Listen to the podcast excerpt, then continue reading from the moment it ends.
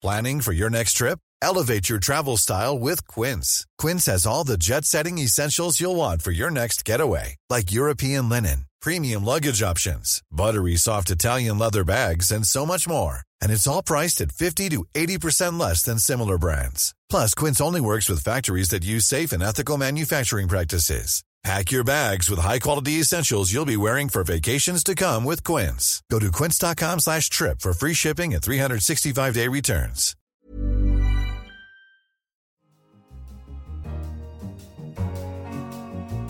In London, this is The Economist.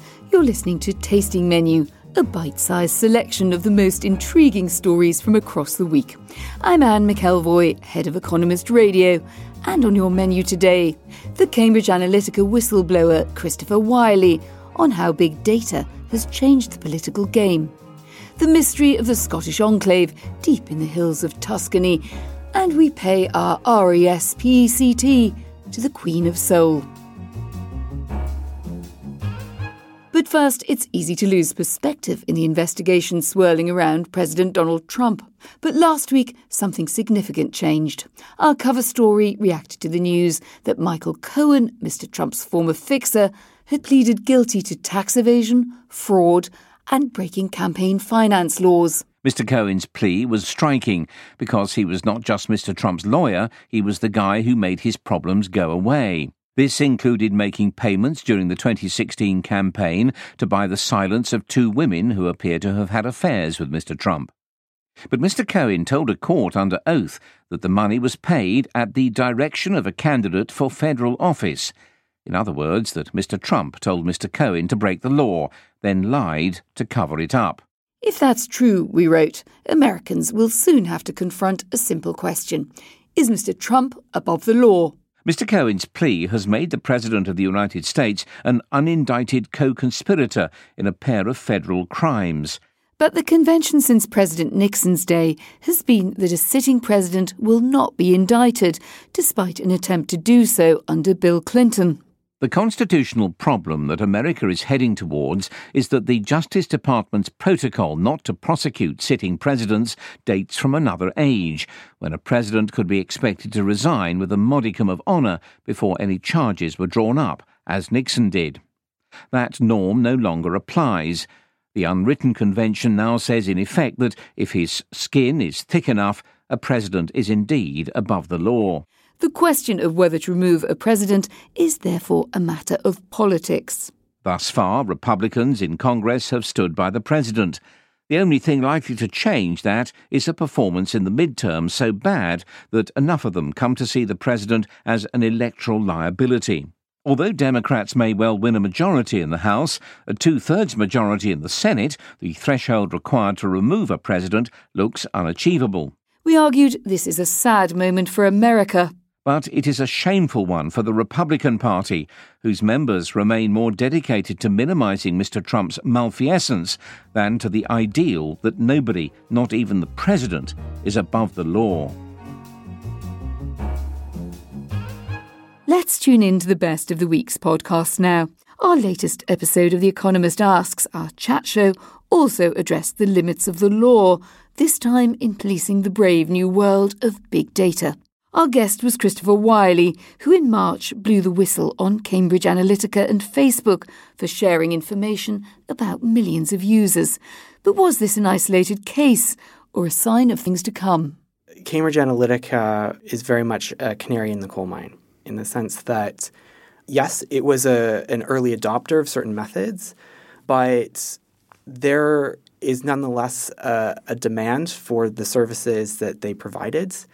If you put a concerted effort into creating an influence operation online and you have access to really good tech and technical expertise, you can do a lot. And so I think there is a concern out there that twenty sixteen was sort of this um, this moment where, you know, we saw the confluence of social media and the internet and hostile foreign actors using that as a mechanism to interfere with elections. In Babbage, our science and technology podcast, meanwhile, our Shanghai correspondent, Stephanie Studer, responded to a leaked memo that Google is considering a return to China after pulling out in twenty ten in protested censorship. Going back in will not be easy. Google may know that it will be difficult for it to compete with Baidu, which is the main search engine in China, and it has three quarters of the market share here. I visited an internet cafe and they said to me they used Google dot c n back in the day, but they'd grown so accustomed to Baidu now that um, they weren't too excited about the prospect of its return. And then those Chinese who are actually using V P Ns, proxies in order to access Google, they told me that a censored Google just didn't make any sense to them. So, you know, they, they're going to continue as long as they can to use this software that enables them to get Google and, uh, and all its search results, not a censored version. And our finance and economics podcast, Money Talks, focused on Venezuela, which is a week into a drastic economic experiment to try to control raging hyperinflation. The bolivar, worth six million to the dollar, has been replaced by a new currency with five fewer zeros. So how does this work in practice? Stephen Gibbs reported. Definitely a gradual process. I actually went to uh, fill up my car yesterday.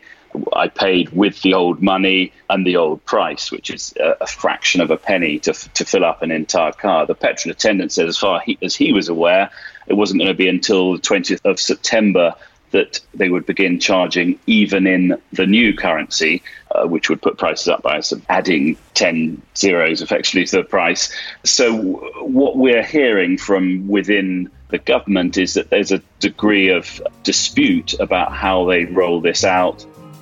More on that soon, I'm sure. Subscribe to Economist Radio on your podcast app. And if you like what you hear, give us a rating. It makes all the difference. Back now to our print edition and to Italy, where strange and unfamiliar sounds were heard rising through the warm August air. With an evening of bagpipes and polenta, boiled cornmeal, popular in north and central Italy, the mountain town of Barga features one of Italy's more unusual cultural festivals, its annual Scottish Week. How did Scotland establish this stronghold in the Tuscan hills? For more than five centuries, Barga had been an exclave of first the Republic of Florence and later the Grand Duchy of Tuscany, encircled by a hostile Duchy of Lucca. To enable it to survive, the authorities in Florence granted it generous tax exemptions. When Italy was united in eighteen sixty-one, they were abolished, the economy collapsed, and large-scale emigration ensued. Some of Barga's Scottish sons have achieved remarkable distinction. The Archbishop Emeritus of Glasgow, Mario Conti, is descended from Bargigiani, as is Paolo Nutini, an internationally successful singer-songwriter whose grandfather, Giovanni Giacchi Nutini, ran a renowned fish and chip establishment in Paisley. That points to the second mystery. How come these mountain folk proved so adept at cooking fish? Well, ventures Barga's mayor, Marco Bonini, it was certainly better than working in the mines. But such cultural borrowing is not always so mutually beneficial, as the piece in our Americas section explored. Impacto, an N G O, has identified ten cases since twenty twelve of foreign merchants selling clothing based on indigenous Mexican designs without giving payment or credit. The artisans are trying to fight this fakery on grounds of intellectual property, but the rights to traditional designs are hazy. The principles underlying protection of I P, conceived in the nineteenth century, do not allow for the transfer of ownership of ideas from one generation to the next.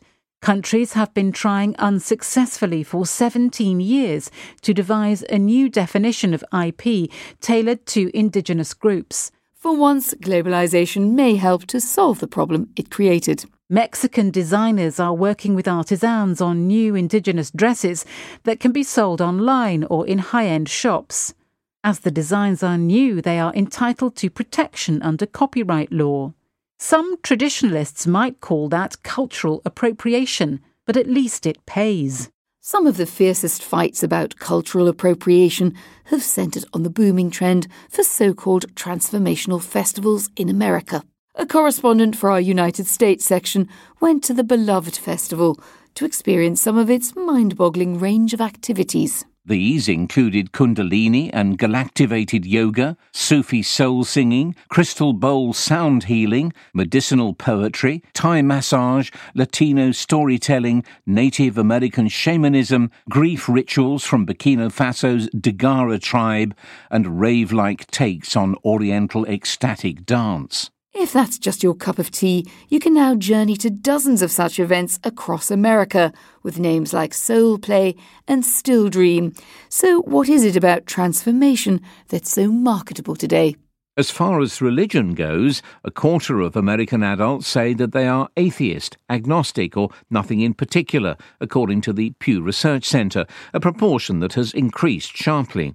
This seems to have left lots of people craving for the experience of religious worship without any of the irksome beliefs associated with worship. And finally, our obituary paid our respects at the altar of the goddess of soul, Aretha Franklin.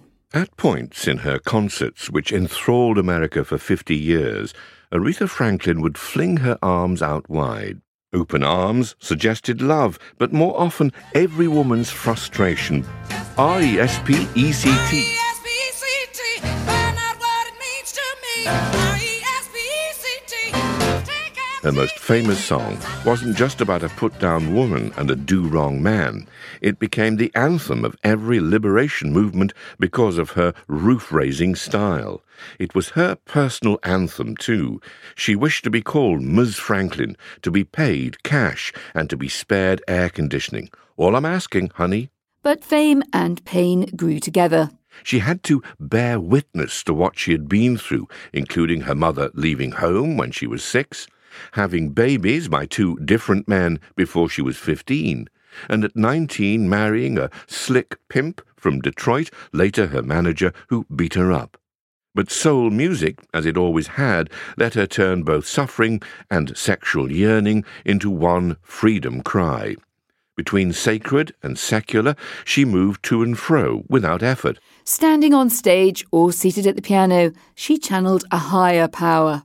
When she sang You Make Me Feel Like a Natural Woman, head arched proudly back, one hand patting her hair, she was singing to God. Just as when she screamed out her passion as a sinner cleansed by the blood of the Lamb, When my soul was in the lost and found. You came along to claim it. And when she threw out her arms wide under the spotlights, it was not to thank the fans who clamoured for her as much as to say, Precious Lord, take my hand.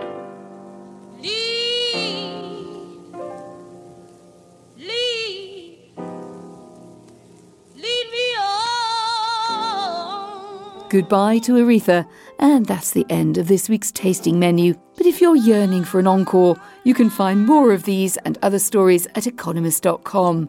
And if you haven't yet, do subscribe to us. Go to economist dot com slash radio offer for twelve issues for twelve dollars or twelve pounds. I'm Anne McElvoy in London. This is The Economist.